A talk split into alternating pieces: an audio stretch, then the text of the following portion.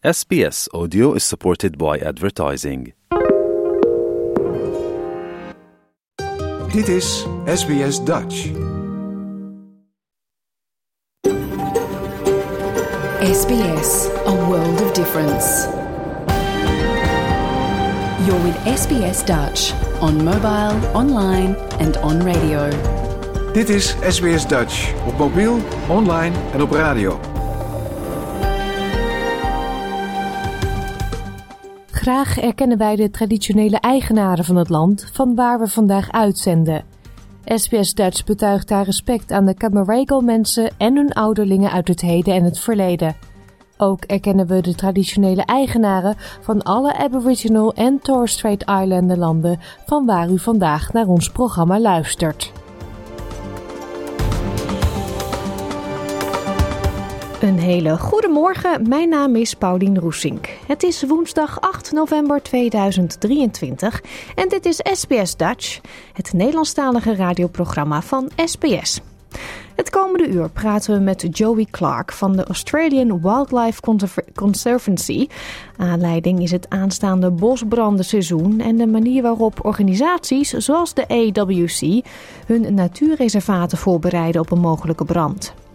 Verder een zeer interessant en uitgebreid interview met planoloog en fietsprofessor Marco de Brummelstroet. Hij bezocht onlangs vier grote Australische steden en vertelt wat hem al fietsend door de straten opviel en hoe en vooral ook waarom Australië naar zijn mening meer ruimte moet maken voor fietsers.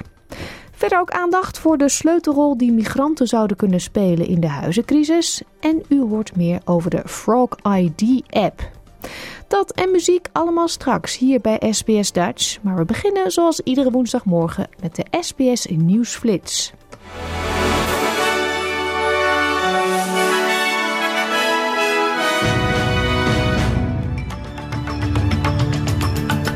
Dit is de SBS Nieuwsflits van woensdag 8 november. Mijn naam is Paulien Roesink. Premier Anthony Albanese is aangekomen in Rarotonga voor de bijeenkomst van het Pacific Island Forum. De premier zal zich aansluiten bij de leiders van 18 landen in de Stille Oceaan, die samen zullen praten over de strategie voor 2050. De federale regering zegt er alles aan te hebben gedaan om de inflatie onder controle te krijgen. Gisteren maakte de Australische Centrale Bank bekend de contante rente te verhogen naar 4,35 procent, het hoogste niveau sinds 2011. Volgens schaduwminister van Financiën Jane Hume had de RBA geen andere keus dan de rente te verhogen en dat komt volgens haar doordat Labour niet in staat is om de inflatie rechtstreeks aan te pakken. Cybersecurity experts zeggen dat een landelijke storing bij Optus benadrukt hoe kwetsbaar het Australische communicatienetwerk is. Miljoenen Australische klanten, zowel particulieren als bedrijven, kunnen niet meer bellen en hebben geen internet. Optus heeft laten weten dat er onderzoek gedaan wordt naar een netwerkfout, wat de oorzaak zou kunnen zijn van de storing. In een televisietoespraak heeft de Israëlische premier Benjamin Netanyahu gezegd dat het Israëlische leger Gaza-stad heeft omsingeld en dat er in het centrum zware gevechten met Hamas plaatsvinden. Een man die is aangeklaagd voor bijzonder gevaarlijk rijgedrag wordt er ook van beschuldigd nooit in het bezit te zijn geweest van een rijbewijs. In het zuidwesten van Sydney crashte maandag een auto met hoge snelheid tegen een boom en lantaarnpaal. Twee tieners die achter in de auto zaten waren op slag dood. Twee mannen van 23 en 27 zijn aangeklaagd. Vandaag begint bij het federale hof een rechtszaak tegen Qantas vanwege diens besluit om duizenden reeds geannuleerde tickets toch te verkopen. De Australian Competition and Consumer Commission klaagde de luchtvaartmaatschappij in augustus aan omdat zij zich schuldig zou hebben gemaakt aan misleiding door tussen mei en juli vorig jaar willens en wetens tickets voor 10.000 reeds geannuleerde vluchten te verkopen. En nieuws uit Nederland dan. Het Prins Bernhard Cultuurfonds heet voortaan het Cultuurfonds. Aanleiding voor het schrappen van de naam is de recente ophef over het lidmaatschap van Bernhard van de NSDAP, de partij van Adolf Hitler. In het privéarchief van de prins werd onlangs de originele lidmaatschapskaart aangetroffen, terwijl hij altijd ontkend heeft lid te zijn geweest. Het Cultuurfonds zegt nu een naam te hebben die past bij wie we nu zijn met focus op de inhoud. Tot zover deze nieuwsflits. Volg de SBS Dutch podcast voor meer nieuws en achtergronden of bezoek onze website www.sbs.com.au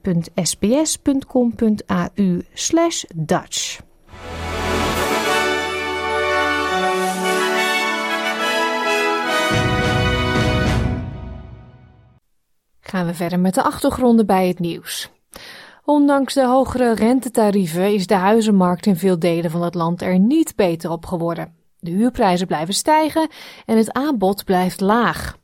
Nieuwe analyse van vastgoedonderzoeksgroep CoreLogic zegt dat er onbenut potentieel is en die ligt bij migranten.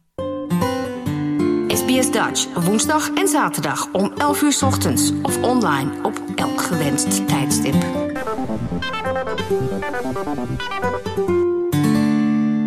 Nu steeds meer mensen naar Australië emigreren, neemt de krapte op de huurmarkt toe.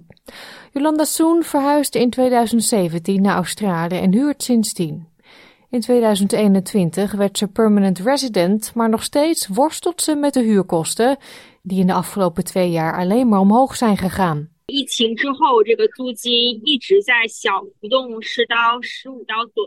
After the pandemic, rent has been gradually increasing with small increments of $10 to $15.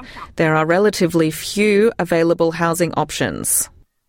De jaarlijkse netto-migratie is naar een recordniveau gestegen, met in de afgelopen 12 maanden ruim 454.000 nieuwe migranten.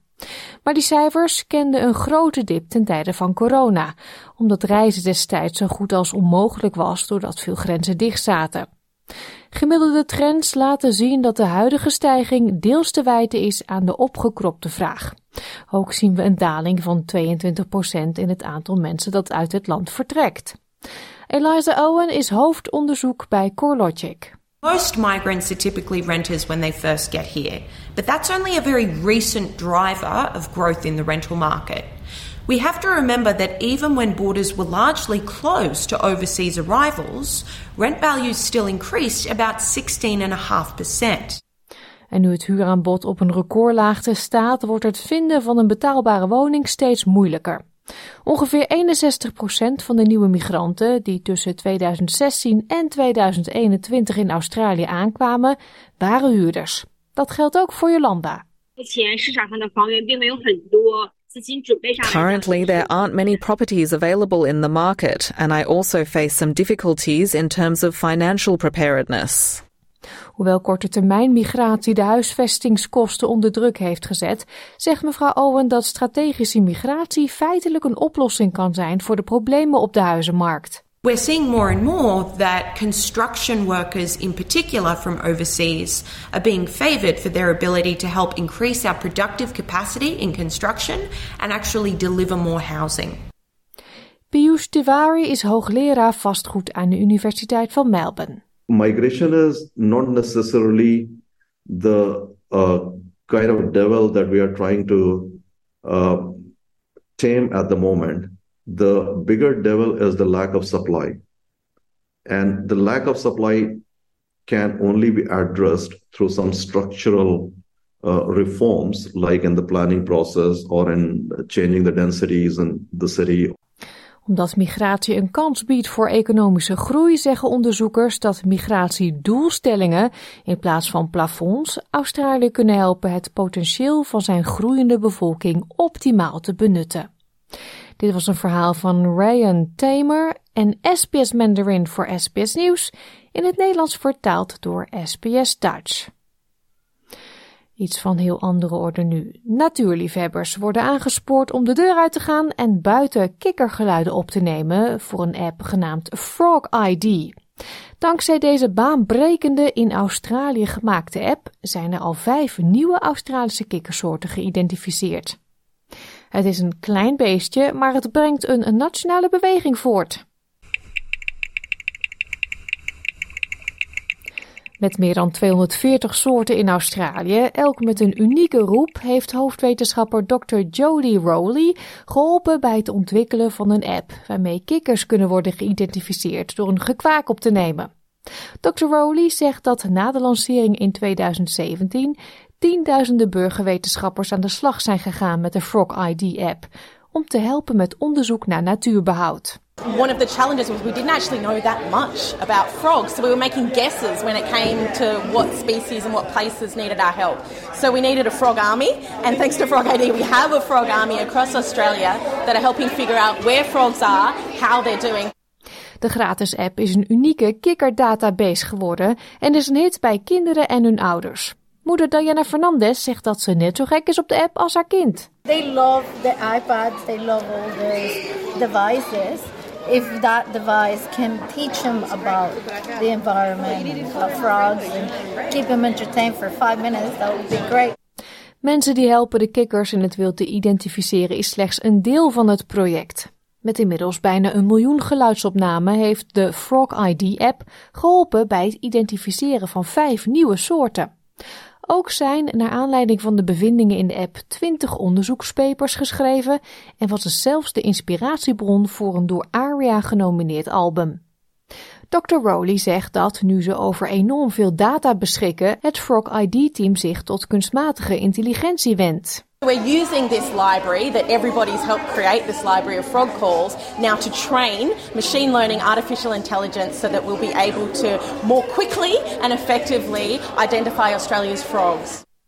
De minister van Toerisme van New South Wales, John Graham, zegt dat het onderzoek naar verwachting niet alleen de gezondheid en het gedrag van de Australische kikkers zal blijven blootgeven, maar ook de toestand van het milieu zelf. We know that these frogs are giving us crucial information about the state of our country's natural health. Uh, we know the climate's changing. There couldn't be a more important time to be doing this research, uh, spotting these frogs, sending their information back here, learning about our country and its changing climate as we go. Er wordt aangenomen dat vier Australische kikkersoorten al zijn uitgestorven en met 15 gaat het heel slecht. Over de hele wereld worden twee op de vijf kikkersoorten met uitsterven bedreigd.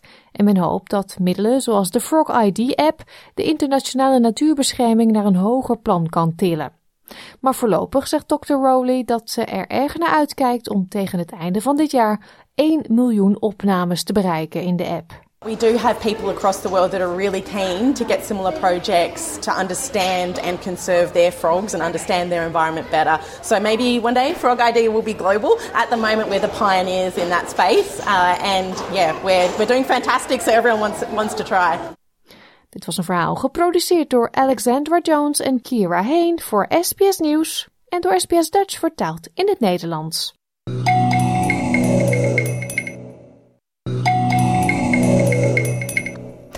Je hoort er niet heel veel over in het nieuws, maar in de afgelopen weken zijn miljoenen hectare land in vlammen opgegaan in Centraal-Australië. De bosbranden woeden nog steeds en zijn relatief vroeg in het seizoen. Dat heeft zijn voordelen, zo vertelde Joey Clark van de onafhankelijke non-profit organisatie Australian Wildlife Conservancy mij gisteren.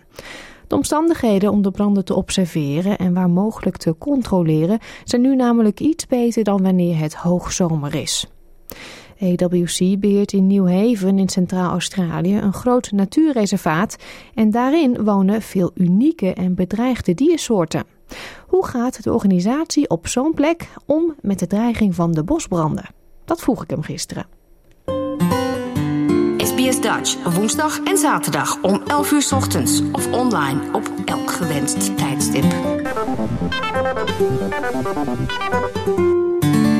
Joey, can you tell us something about how the Australian Wildlife Conservancy deals with bushfires? We know it's going to be a very intense summer uh, for humans, but also for animals. Yeah, that's right. And, you know, I think it's really important to remember that fire is a natural part of how Australian landscapes work, how they operate.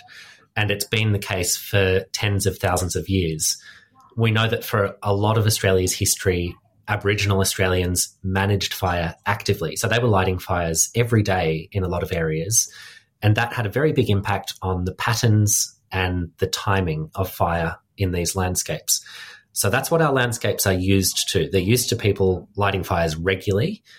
And the pattern that would have resulted from that is lots of small scale, low intensity burns as soon as there was enough fuel for that area to burn the situation we're facing now is very different to that. And that's because in most areas there are not Aboriginal people living on the land in that traditional lifestyle.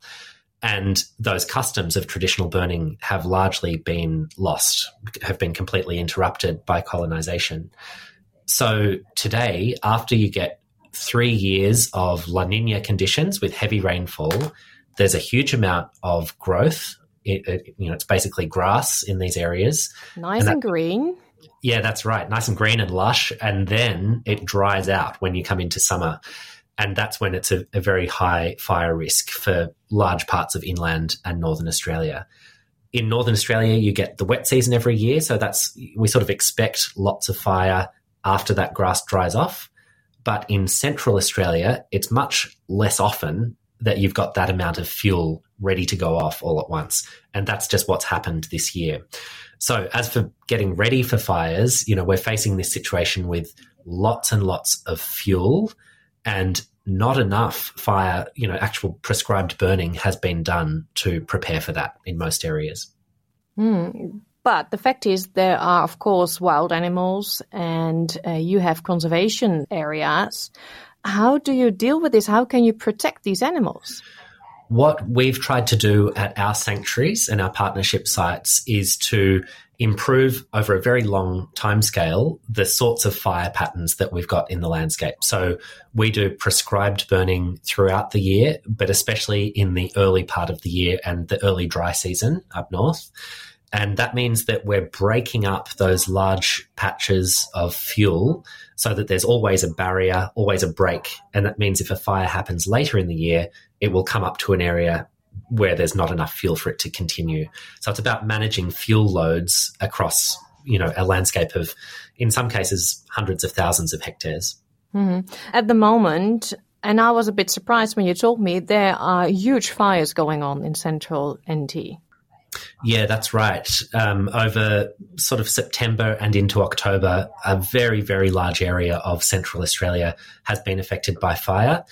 There's a- another issue there is that the sorts of grass growing in Central Australia have changed. So our, our natural grasses, our native grasses like spinifex grow in clumps. Um, but with pastoralism, we've introduced grasses like buffel grass, and buffel grass grows like a carpet so it carries fire much more readily and it becomes this huge fuel source for fire. So that's one of the other reasons that fire is spreading so much more quickly now than it might have 100 or 200 years ago. Yeah. And uh, the actual situation in uh, central NT, can you tell something about that? Sure. So in the area north of Alice Springs, sort of between Alice Springs and uh, up towards Katherine and the Kimberley, that's what we call the Tanami Desert, and a very large part of the Tanami Desert has burnt through October. As it stands today, there are still active fire fronts throughout the Tanami Desert and even right around Alice Springs. I looked at the map last night and there was a fire approaching Alice Springs from the northeast. I guess people in this part of the world are used to seeing fires. That's, you know, it's a little bit part of the day to day up there but the scale of this year's fires is is really something quite different. Um, and as I mentioned, it, it's largely to do with La Nina. So the the big fuel load resulting from those wetter years that we've had, and now coming into El Nino, the drier conditions. Um, that's the reason that there's so much fire around at the moment. Mm-hmm. And does the uh, AWC work with local Aboriginal communities to manage the fires, uh, to prepare the ground and to avoid big bushfires? We do. So we've got a, a long-standing project at New Haven, which is a, about four hours northwest of Alice Springs. And just last year, we announced a new partnership to the east of that called Ngalaju, and that's working very closely in partnership with traditional owners and ranger groups at Ngalaju Aboriginal Land Trust. So the total area that we manage now in Central Australia is about 600,000 hectares. It's, it's massive. And at both of those sites, we're employing people from the local communities, from Nirripie, from Alice Springs, from Papunya and Yuendumu. Um, and some of those people are traditional owners for this country. Uh, they do have a level of expertise in, in lighting fires at the right time of year. And you know, it's not just for protecting wildlife. There are cultural reasons for doing those burns at different times as well. So bringing that local expertise together with our, you know, Western scientific understanding of mapping fire patterns, of the ecological requirements for different species, it means we've been able to prepare our sanctuaries and partnership sites in a, a really good way. It's, it's been very effective. And that has meant lots of prescribed burning earlier in the year, but also having, you know, fire breaks like tracks, making sure we've graded and, you know, upgraded the tracks so that they're ready to access different parts of the property if we need to. And then if fires are threatening, we can actually light back from those breaks to control the spread of those fires later in the year. Yeah, because obviously in suburban areas you fight fires with water. Well, that's a different story in Central Australia. Yeah, absolutely. Um, and fighting fire with fire, um, it's a good phrase, but it also is literally the most effective thing you can do. So if you reduce fuel across an area that stops the fire from spreading, that's a very effective way of of controlling to some extent where that fire spreads. Yeah, you, you told me about this website where you can see where the fires are burning. I will share this uh, link on our website for people who are interested. Um, can you tell me something about um, the animals, the wildlife that has been hit by these fires? Um, you know, in large parts of Central Australia, lots of animals have already gone extinct, and we think changed fire patterns are part of the reason for some of those extinctions the work that Australian Wildlife Conservancy is doing is to try and restore populations of some of those species, especially small mammals. So these are things like bandicoots, betongs, bilbies, lots of cute things starting with B. And, you know, we, we've been able to re-establish populations of these animals at New Haven within a big fenced reserve where we've removed all of the cats. We've spoken about that previously. Um, but one of the devastating impacts of fire is that it, it removes shelter and cover for these animals. So that means that after a very big hot fire, they're extremely vulnerable to predators. So that might be wedge-tailed eagles or owls or pythons or goannas. Um, but on top of that, now they have to deal with foxes and cats. So that has been a devastating combination for native animals in Central Australia. Yeah. The fact that these fires are burning now, it's just November, it happened already October. What does this tell us about the summer that's coming up? Well, we, we know that it's been very dry in the parts of Australia where fires are burning now. And we did have fairly good predictions that it was going to be a difficult season for fire. One of, well, some of our managers in this part of the world have said it's actually preferable to have fires in October than in December, say, when it's much, much hotter and much drier, those conditions when it's maybe 45 or more degrees, it's so hot that it's very difficult to stop fires once they've got, you know, some wind behind them and they're burning really ferociously. So in some ways, it's, you know, it, it could be worse. And, and having fires that have burned in late spring is better than in the middle of summer when it's absolutely terrible conditions. So that's a bit of a good news then.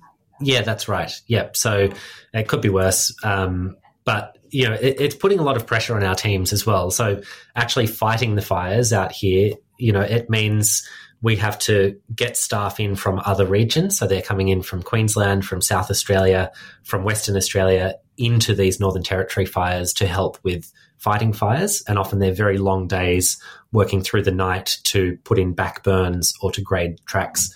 Uh, so it's a, a, lot of effort goes into reducing the impact of these fires as much as possible. Oh, it's, our, right. it it's okay. our, fire alarm in the building, so I'm sorry. Oh, no. True. You have to go. well, thank you so much for your time. We're going to end this interview like this. Thanks, Pauline. And just to reassure you, I think this is just a drill. I'm in a, a building in the city, not uh, out in the bush, so I'm completely safe. Um, but yeah, thank you. There's a lot to talk about with fire, so it's it's great to be able to go into depth about um, you know that context in Central Australia at the moment. Yeah, thank you so much for your time. Thank you. Ja, u hoorde Joey Clark van de Australian Wildlife Conservancy. En wat een toeval, dat brandalarm ging dus af. Uh, het zorgde voor een wat gek einde aan het gesprek. Maar het goede nieuws was dat het ging om een test van het brandalarm. En er dus verder helemaal niets aan de hand was. Op onze website www.sbs.com.au Dutch staat zoals gezegd een link naar de website waar u in één oogopslag kunt zien waar bosbranden woeden of gewoed hebben en hoe groot die gebieden zijn. U vindt hier ook een link naar de website van de AWC. Hoogste tijd, denk ik, voor muziek. Dit is Kronenburg Park van de Frank Boeiengroep. Onlangs bracht planoloog professor Marco de Brummelstroet op uitnodiging van het Australian Institute of Traffic Planning and Management, dat is een hele mondvol, maar dat kunnen we ook kortweg de AITPM noemen, een bezoek aan Adelaide, Melbourne, Sydney en Brisbane. In iedere stad sprong de wetenschapper vol goede moed op een tweewieler en bestudeerde hij al fietsend de inrichting van de straten in deze grote Australische steden. Eind vorige week belde ik met Marco, die ook wel bekend staat als de fietsprofessor. En hij vertelde dat Australië het nog helemaal niet zo gek doet, maar dat er meer ruimte zou moeten komen voor de fietser. Waarom hij dat vindt en hoe hij dat voor zich ziet, legt hij zo dadelijk haarfijn uit. Maar als eerste vroeg ik hem wat hem opviel toen hij in Adelaide voor het eerst op Australische bodem op de fiets stapte. Jouw gemeenschap, jouw gesprek, SBS Dutch. Uh, wat mij opviel was dat het heel erg op Amerika leek. En uh, ik had een racefiets uh, gehuurd. Ik wilde direct op de fiets die stad verkennen. En dit was eigenlijk de eerste stad, denk ik, in mijn, in mijn leven als vader. Mijn kinderen zijn 10 en 8. Dat ik dacht, hier ga ik mijn kinderen niet laten fietsen. Um, het was zo niet voor fietsers ingericht, maar dat, dat was ik wel gewend. maar daarbij kwam ook nog eens een keer dat, dat ongelooflijk veel autoverkeer was. En dat auto's heel erg groot waren. Dus het voelde meteen als een soort, ja, een, een bijna een soort cultuurshock. Dat je dacht van, oh, wauw, dat verhaal dat andere delen van de wereld volledig autoafhankelijk zijn. Ja, dat zie ik hier en ik voel het. Uh, en uh, ik raakte ook meteen een beetje gedesillusioneerd. Ik dacht, ja, maar hier kan je niks meer aan veranderen. Nee. gelukkig is dat uh, gevoel tijdens mijn reis wel een beetje veranderd. Ja, want wat was jouw doel van deze reis? Nou, heel sec. Ik was uitgenodigd door AITPM. Dat is de organisatie van uh, verkeerskundigen eigenlijk. De verkeerskundige uh, ingenieurs van, van Australië. En uh, ze hadden mij uitgenodigd om op een congres te komen spreken in Melbourne. En toen had ik gezegd, ja, dat ga ik niet doen, dat is veel te ver. Dus ik wil alleen komen als ik dan ook zes weken kan blijven en kan rondreizen met mijn familie. En dat was eigenlijk een hele beleefde manier om nee te zeggen. En toen zeiden zij, ja, dat is goed. Uh, hier is onze uh, reisagent. En toen hebben we een plan bedacht waarbij we de reis ook koppelden aan de steden waar we langskwamen. En daar waren dan ook lokale organisaties van hun. Dus in iedere stad had ik ook een, een ontmoeting met, met mensen van hun organisatie. En ik had ze gevraagd om ook in iedere stad een publiekslezing te organiseren. Dus dat was eigenlijk uiteindelijk ja, mijn gedachten delen en ehm, van elkaar leren. Nou, nou zeg je in Adelaide, dat was de eerste. En toen dacht ik, holy moly, uh, mijn kinderen gaan hier niet fietsen. Maar uh, waren Melbourne en Sydney dan zo anders? Nou, ja, wat, wat er verandert is natuurlijk ook, je, je, je, komt daar uh, letterlijk uit het vliegtuig. En je hebt ook even tijd nodig om, om aan het water te wennen. Op de eerste surfles denk je ook alleen maar aan de haaien die er mogelijk zitten. En dat ben je op een gegeven moment kwijt. En dat is ook een beetje zo met verkeer. Dus dat je denkt, ja, mijn kinderen kunnen heel goed fietsen. En ik ook. Een van de dingen die ik merkte, en ik weet dat heel veel mensen daar met me on, over oneens zijn maar ik merkte dat uh, um, chauffeurs van auto's in Australië uh, vergeleken met Nederland best goed opletten. Uh, dus het zijn wel hele grote auto's en als ze even niet opletten, dan ben je nog steeds dood. Maar ik vond dat ze opmerkelijk weinig op hun telefoon zaten, bijvoorbeeld. en um, je werd wel eens echt over het hoofd gezien. maar wat ik in Nederland ervaar was veel meer ja, een soort agressie. ook um, in het dagelijks verkeer. Dus zodra ik daar een beetje meer gevoel van had, en toen ik begreep dat linksfietsen helemaal niet zo eng, eng was, toen zijn we uiteindelijk wel in Melbourne en Sydney en Brisbane hebben we wel met de hele familie gefietst. Ja, ik ben net even twee weken weer in Nederland geweest na vijf jaar. En ik dacht, oh jee, ik moet ogen overal hebben. Want die fietsers komen van links naar rechts. Dan hebben ze haaientanden, dan niet. Ook al hebben ze haaientanden, dan maakt ze dat niet altijd evenveel uit. Ze rijden door. Ik vond dat echt wel, hoe. Ja, kijk, dan raak je ook een beetje de kennis. Dus dat moet je dan vaak uitleggen. Van dat is het, het verschil tussen uh, eng zijn en dodelijk zijn. Want uh, fietsers rijden elkaar niet dood. Dus het ergste wat er kan gebeuren in de meeste gevallen is uh, een deuk in je ego of een kras op je fiets. Wat wij wel eens zeggen, de dans van schreeuwen. Dat is wel een goede vergelijking. Ja. Je komt eigenlijk met een soort ganzenlogica kom je in Nederland. Want je hebt, je hebt eigenlijk de hele tijd in die auto gezeten. En de straat is ingericht. Het is allemaal duidelijk. Iedereen had zich enigszins aan de regels. Uh, anders werkt het niet. Dus net als dat ganzen heel ver moeten gaan vliegen. En dan kom je ineens in Utrecht of, uh, of Amsterdam. En, de, en uh, de logica van fietsers is veel meer de logica van spreeuwen. Dus het lijkt veel chaotischer. Maar net als een spreeuwenzwerm liggen er geen dode spreeuwen op de grond. De spreeuwen zijn heel goed in staat om op, iets wat chaotisch lijkt, is toch heel georganiseerd. Dus mensen willen namelijk helemaal niet op elkaar botsen. maar ze zijn wel in staat om bijna dezelfde ruimte op dezelfde moment te delen. Dus ze komen heel dichtbij. Uh, en dat is even heel eng, dus wij hebben veel onderzoek daarna gedaan. En dan zien we dat onze internationale studenten bijvoorbeeld, de eerste drie, vier dagen zijn heel uh, stressvol. En op dag vijf uh, rapporteren ze vaak dat ze merken dat ze een, een, liedje zijn gaan zingen in hun hoofd. Of dat de gedachten zijn afgedwaald. Dus na vijf dagen merken mensen al dat, oh wacht, het is helemaal niet zo eng. Je moet ogen overal hebben, maar op een gegeven moment nemen al je zintuigen nemen dat over. En blijk je als mens heel goed in staat te zijn eigenlijk om best wel ontspannen door die, uh, door die situatie uh, te rijden. Maar dat is een goed voorbeeld van als je dan naar een land als Australië gaat, die gaat over fietsen praten. Uh, dan is er dus een hele grote cultureel onvermogen bijna ook om elkaar te begrijpen. En dat is eigenlijk wat ik ervaarde toen ik in Adelaide ging fietsen. Dat ik dus ook even helemaal niet begreep hoe je moet gedragen in een situatie met allemaal olifanten om je heen. En zodra je merkt van, oh, die olifanten willen eigenlijk ook niet op je stampen. Ja, dan voel je je als muisje weer wat vrijer. Ja. Komt het ook omdat het DNA van ons Nederlanders uh, vol zit met fietsgenen? Nee, absoluut niet. Nee. Dat is een mythe die je vaak hoort. Dat uh, op een of andere manier Nederland een heel bijzonder volkje is en dat we dus daarom dit doen. Um, we doen veel onderzoek naar de fiets tegenwoordig en dan zie je dat Nederland, net als alle andere landen, vooral na de Tweede Wereldoorlog, echt een autoland wilde worden. En de fiets bijna verdween. En je ziet dan ook dat eigenlijk voor de Tweede Wereldoorlog in bijna alle steden vooral in Europa, dus in alle landen van Europa, was de fiets de dominante uh, uh, verplaatsingsmiddel. Uh, dat verdween overal. Daar is actief keihard aan gewerkt door de verkeerskundige samenleving. en ook in, in Nederland verdween het fietsen bijna volledig. Totdat in de jaren 70 mensen in opstand kwamen vanwege allerlei redenen. Ingewikkeld samenspel. maar ze kwamen in opstand en ze eisten eigenlijk een stad die wat meer de menselijke maat voerde. En sindsdien zijn we langzaam terug gaan werken en zie je dus dat fietsers langzaam terugkeren. Maar ook in Nederland, hoe mooi het ook is, 27% van de verplaatsingen vindt op de fiets plaats. Dat is uh, ongekend wereldwijd. Maar dat betekent nog steeds dat uh, de veruit de meerderheid uh, van de mensen niet fietst. Dus dat idee dat dat op een of andere manier in het water zit, dat is zeker niet het geval. Er is keihard aan gewerkt.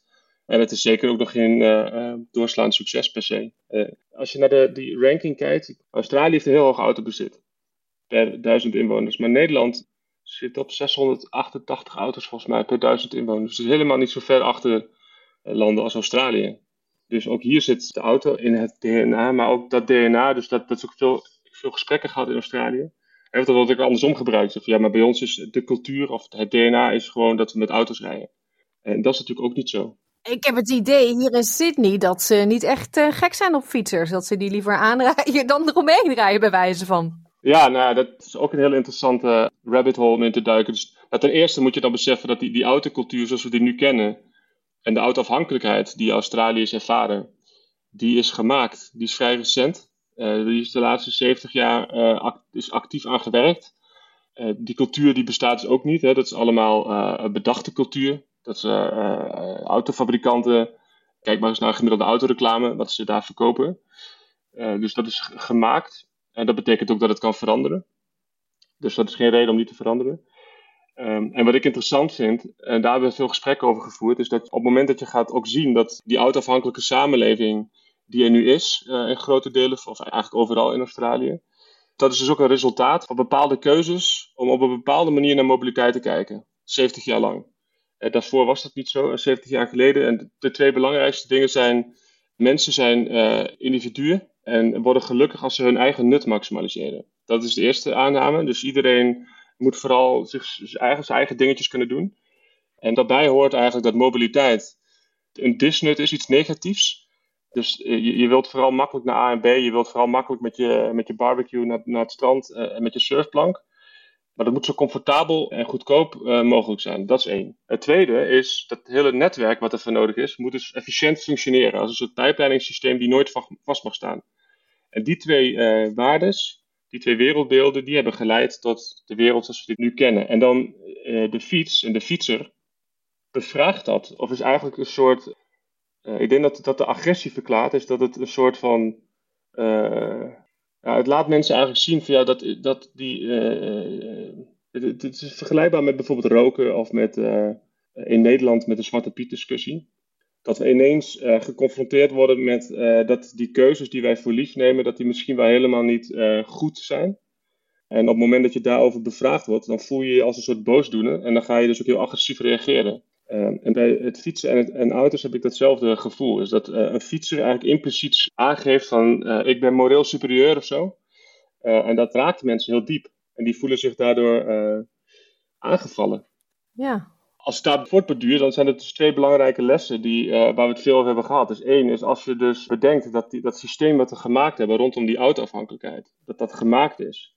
Maar dat we ook heel goed zien, vooral in Australië, dat dat systeem ook niet volhoudbaar is. Kijk alleen maar in Sydney of Melbourne hoeveel beton, uh, staal en, uh, en asfalt er nodig is en nodig blijft om het systeem draaiende te houden. Ja, dat is er gewoon niet meer op lange termijn. Dus die grondstoffen raken op. Uh, en niet alleen de grondstoffen, maar dat systeem leidt ook iedere dag tot drie doden in Australië. Dus drie mensen komen om het leven elke dag in het verkeer. Honderden, zo niet duizenden, misschien wel tienduizenden kangaroes per dag koala's, de natuur heeft onder te lijden, dan gaan we door. Dus we weten eigenlijk dat het systeem niet verhoudbaar is, dat we eigenlijk moeten veranderen op termijn, een keer. Dat is één. En we weten dus ook dat die verandering, als je die framet als we moeten van de, van de auto naar de fiets, dat gaat niet werken. Dus dat, dat roept de vraag op, ja, hoe gaan we dan met elkaar het gesprek aan om toch die noodzakelijke verandering in gang te gaan zetten? Ja, hoe gaan we dat doen? Dat legt Marco de Brummelstroet zo dadelijk verder uit. Maar eerst maak ik heel ondeugend gebruik van de mogelijkheid om eens een keer een liedje van de Engelse band Queen te draaien. Want we hebben het over fietsen. En ja, dan denk je meteen aan de Bicycle Race van Queen.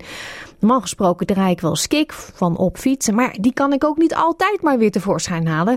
Dus eh, excuses, het is een uh, persoonlijk favorietje. We gaan nu luisteren naar Bicycle Race van Queen. Ja, voor Queen en de korte break hoorde u Marco de Brummelstroet vertellen over de gemaakte autoafhankelijkheid in Australië en dat doorgaan op de huidige manier om meerdere redenen niet vol te houden is. Er moet dus iets veranderen, maar mensen zijn lastig uit hun auto te krijgen. Dus hoe kunnen we die verandering dan toch in gang brengen? Het antwoord op deze vraag was eigenlijk de reden voor Marco's bezoek aan Australië op uitnodiging van de Australian Institute of Traffic Planning and Management. Dus om met lokale deskundigen te sparren over mogelijkheden en oplossingen. Marco reist als fietsprofessor de hele wereld over om zijn kijk op de mogelijkheden van de fiets als een soort van evangelie te verkondigen. Of niet, Marco? Ja, dat denken men. Hè? Dus dat, uh, uh, dat is dan het, het, eerste wat ik vertel in de eerste minuut. Is dat um, dat ik dat niet kon doen. Dat voor mij het fietsen, dus uh, precies wat ik, wat ik zeg, dat, dat ik herken dat overal. Is dat het, het is heel makkelijk om fietsers te haten, omdat ze een soort van uh, ideologische strijd lijken te voeren. En dan uh, word je gelijk zeg maar, in, een, in een hoek geschilderd. En inderdaad, dan ben je een soort activist of evangelist. Ik ben uiteindelijk een, een, ik ben een wetenschapper. Ik ben een hoogleraar. Ik onderzoek mobiliteitstoekomsten. Dus wat ik kom doen, is ten eerste vertellen dat we academisch weten dat, dat het systeem van autoafhankelijkheid wat we hebben, uh, de mens uitput, de maatschappij uitput en dus niet volhoudbaar is. En dat is, dat is geen uh, visie of missie, dat zijn gewoon de, het optellen van de feiten. Uh, dus de, de, grondstoffen zijn, zijn er niet om dit vol te houden enzovoort. Um, dus 20 miljoen auto's van Australiërs elektrisch maken, dat is niet de oplossing. Dat is een uitstel van het gesprek aangaan. Als ik al een missie heb, is wat mijn missie is, is dat ik het publiek en professionals wil laten zien dat ze uh, één, zich bewust moeten zijn dat dat systeem gebouwd is op verhalen, narratieven, wereldbeelden, waardes. Hè, dat het geen waardevrij ingenieurstaaltje is. Uh, maar de manier waarop we naar mobiliteit kijken vol zit met keuzes en, en waardes. En dat als we die niet gaan bevragen, die onderliggende keuzes, gaat er niks gebeuren. Dus wat ik doe, is ik gebruik de fiets als een soort breekijzer om te zeggen: ja, wat nou als je vanuit fietsers gaat kijken van wat, wat, wat de waarde van mobiliteit zou kunnen zijn. En dan zie je dat in Nederland bijvoorbeeld uh, het fietsen ook betekent dat mensen elkaar ontmoeten. dus je beschreef net die, uh, die chaos waar je doorheen fietst. Dat kun je zien als chaos, verkeerskundig. Maar je kan het ook zien sociologisch als de blootstelling aan diversiteit. Dus in dat moment heb jij een heleboel interacties gehad met een heleboel mensen. En daar had je niet de rust voor om dat te beseffen. Maar op een gegeven moment, uh, als je het iedere dag hebt, als ik naar mijn werk fiets, dan heb ik 100 tot 500 interacties met, met mensen die anders zijn dan ik. En dat is een hele belangrijke waarde. Uh, want dat, dat is verbonden, dat hebben we uh, uitvoerig onderzocht, aan dingen als ehm, het gevoel van belonging, sense of place, onderling vertrouwen. Dus misschien zijn dat wel waarden die we willen optimaliseren. Dat is dan sta stap 1 hè, van het losmaken van ja, oh ja, er zijn dus waardes. Dus je mag ook gewoon doorgaan met je autoafhankelijkheid, maar leg dan goed uit waarom de waarden zo belangrijk zijn dat we daar de hele maatschappij voor uitputten. Wat ik in Australië heb geleerd, is dat het veel interessanter is om het te hebben over een ander waardepakket. Uh, en die is verbonden aan kind zijn. En dat eigenlijk onze steden, of Australische steden, helemaal geen uh, condities meer bieden voor kinderen om als kind zelfstandig door die stad te kunnen bewegen. Nou, dat is iets wat Nederland nog wel heeft. Kinderen kunnen hier nog zelfstandig naar school. Dat kan steeds minder. En op het moment dat je dat gesprek aanging, dan merkte ik dat heel veel mensen echt een soort van in de verte gingen staren en ineens dachten van, oh ja, toen ik kind was, toen speelde ik nog op straat. En dat kan helemaal niet meer. Jeetje zeg, uh, hoe, hoe kan het eigenlijk dat onze kinderen niet meer op straat kunnen spelen? Wie heeft dat eigenlijk bedacht? En wederom, dat is niet een evangelie van dat alle straten voor kinderen moeten zijn, maar dat helpt om mensen te laten beseffen dat die straat uiteindelijk openbare ruimte is, waar allerlei dingen zouden kunnen gebeuren, maar waar we voor hebben gekozen om dat vooral uh, ten dienste van auto te stellen. En dat de kosten daarvan te hoog zijn. De kosten van, van het autosysteem, maar ook de kosten van kinderen die niet meer zelfstandig uh, buiten kunnen spelen dat put ook zeg maar, onze toekomstige generaties uit. En dan zien we bijvoorbeeld in Australië dat het aantal kinderen wat fysieke, maar ook vooral mentale gezondheidsproblemen heeft, enorm sterk groeit.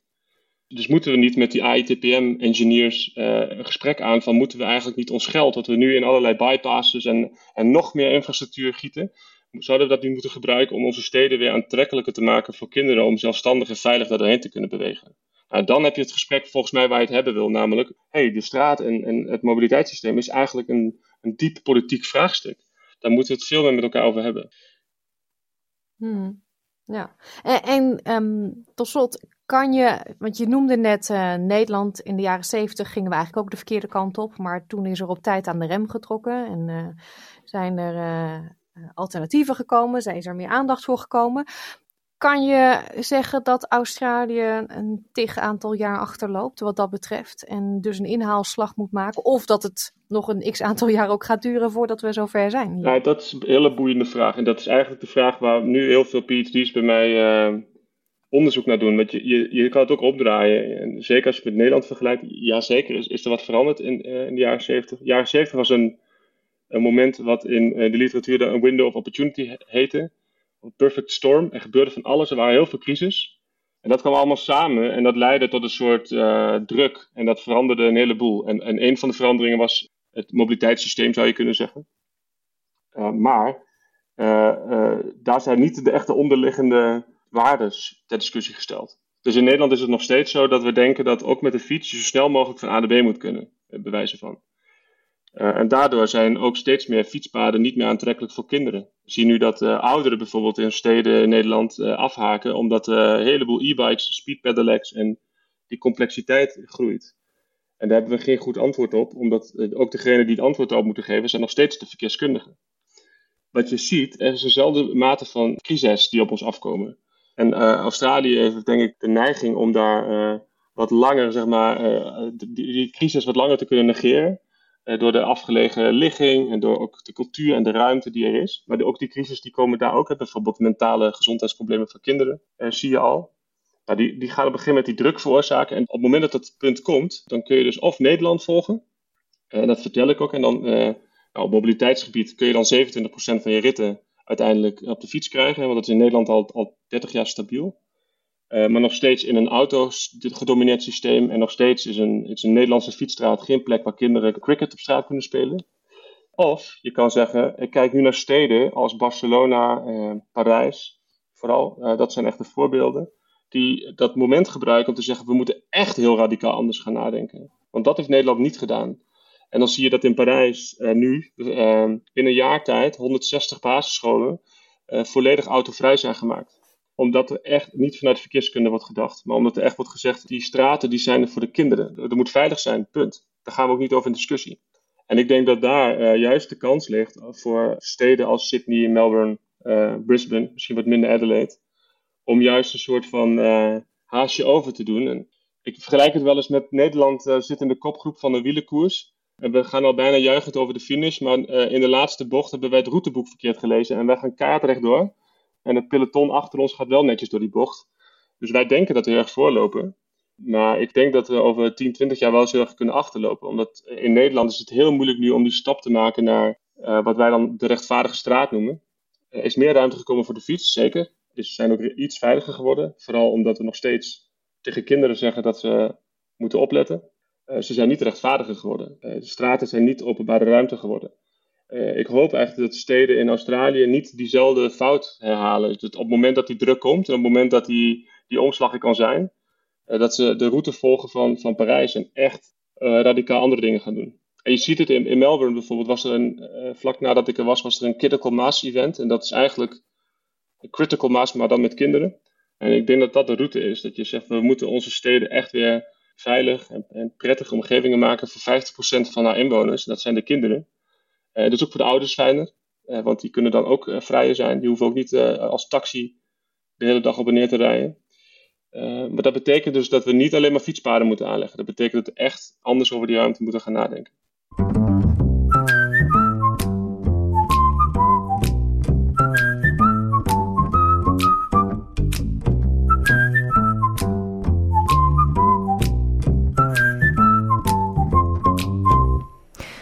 Ja, we zijn hiermee alweer aan het einde gekomen van dit uur SBS Dutch op SBS Radio 2. Op onze website www.sbs.com.au Dutch kunt u deze aflevering terugluisteren en ook al onze andere gesprekken en podcastseries zoals Leer Nederlands, de podcast podcast en het verliezen van je Nederlanderschap. Terugluisteren kan ook via de SBS Audio app, heel handig voor op uw tablet of mobiele telefoon. De SBS Audio app is gratis en voor niets te downloaden in de Apple Store of Google Play. SBS Dutch is ook present op Facebook, www.facebook.com slash sbsdutch. Geef ons een like, reageer op onze onderwerpen en mis niets. Voordat we deze uitzending afsluiten met muziek, nog even een herinnering. Op woensdag 22 november zijn er in de Tweede Kamer in Nederland verkiezingen. Heeft u zich geregistreerd om te stemmen? Vergeet dan niet om uw stembiljet op tijd op de post te doen. Naar Nederland versturen lukt nu niet meer, dan komt het niet op tijd aan. Maar u kunt uw stembiljet met alle benodigde papieren ook opsturen naar de Nederlandse consulaat in Sydney of de ambassade in Canberra. Uw stem moet hier voor 10 uur ochtends op vrijdag 17 november binnen zijn. Dus wacht niet te lang met het versturen van uw stembiljet. Het zit erop. We gaan eruit met Lenny Koer. En haar liedje heet Maar in Amsterdam. Zaterdag zijn we er weer. Fijne middag.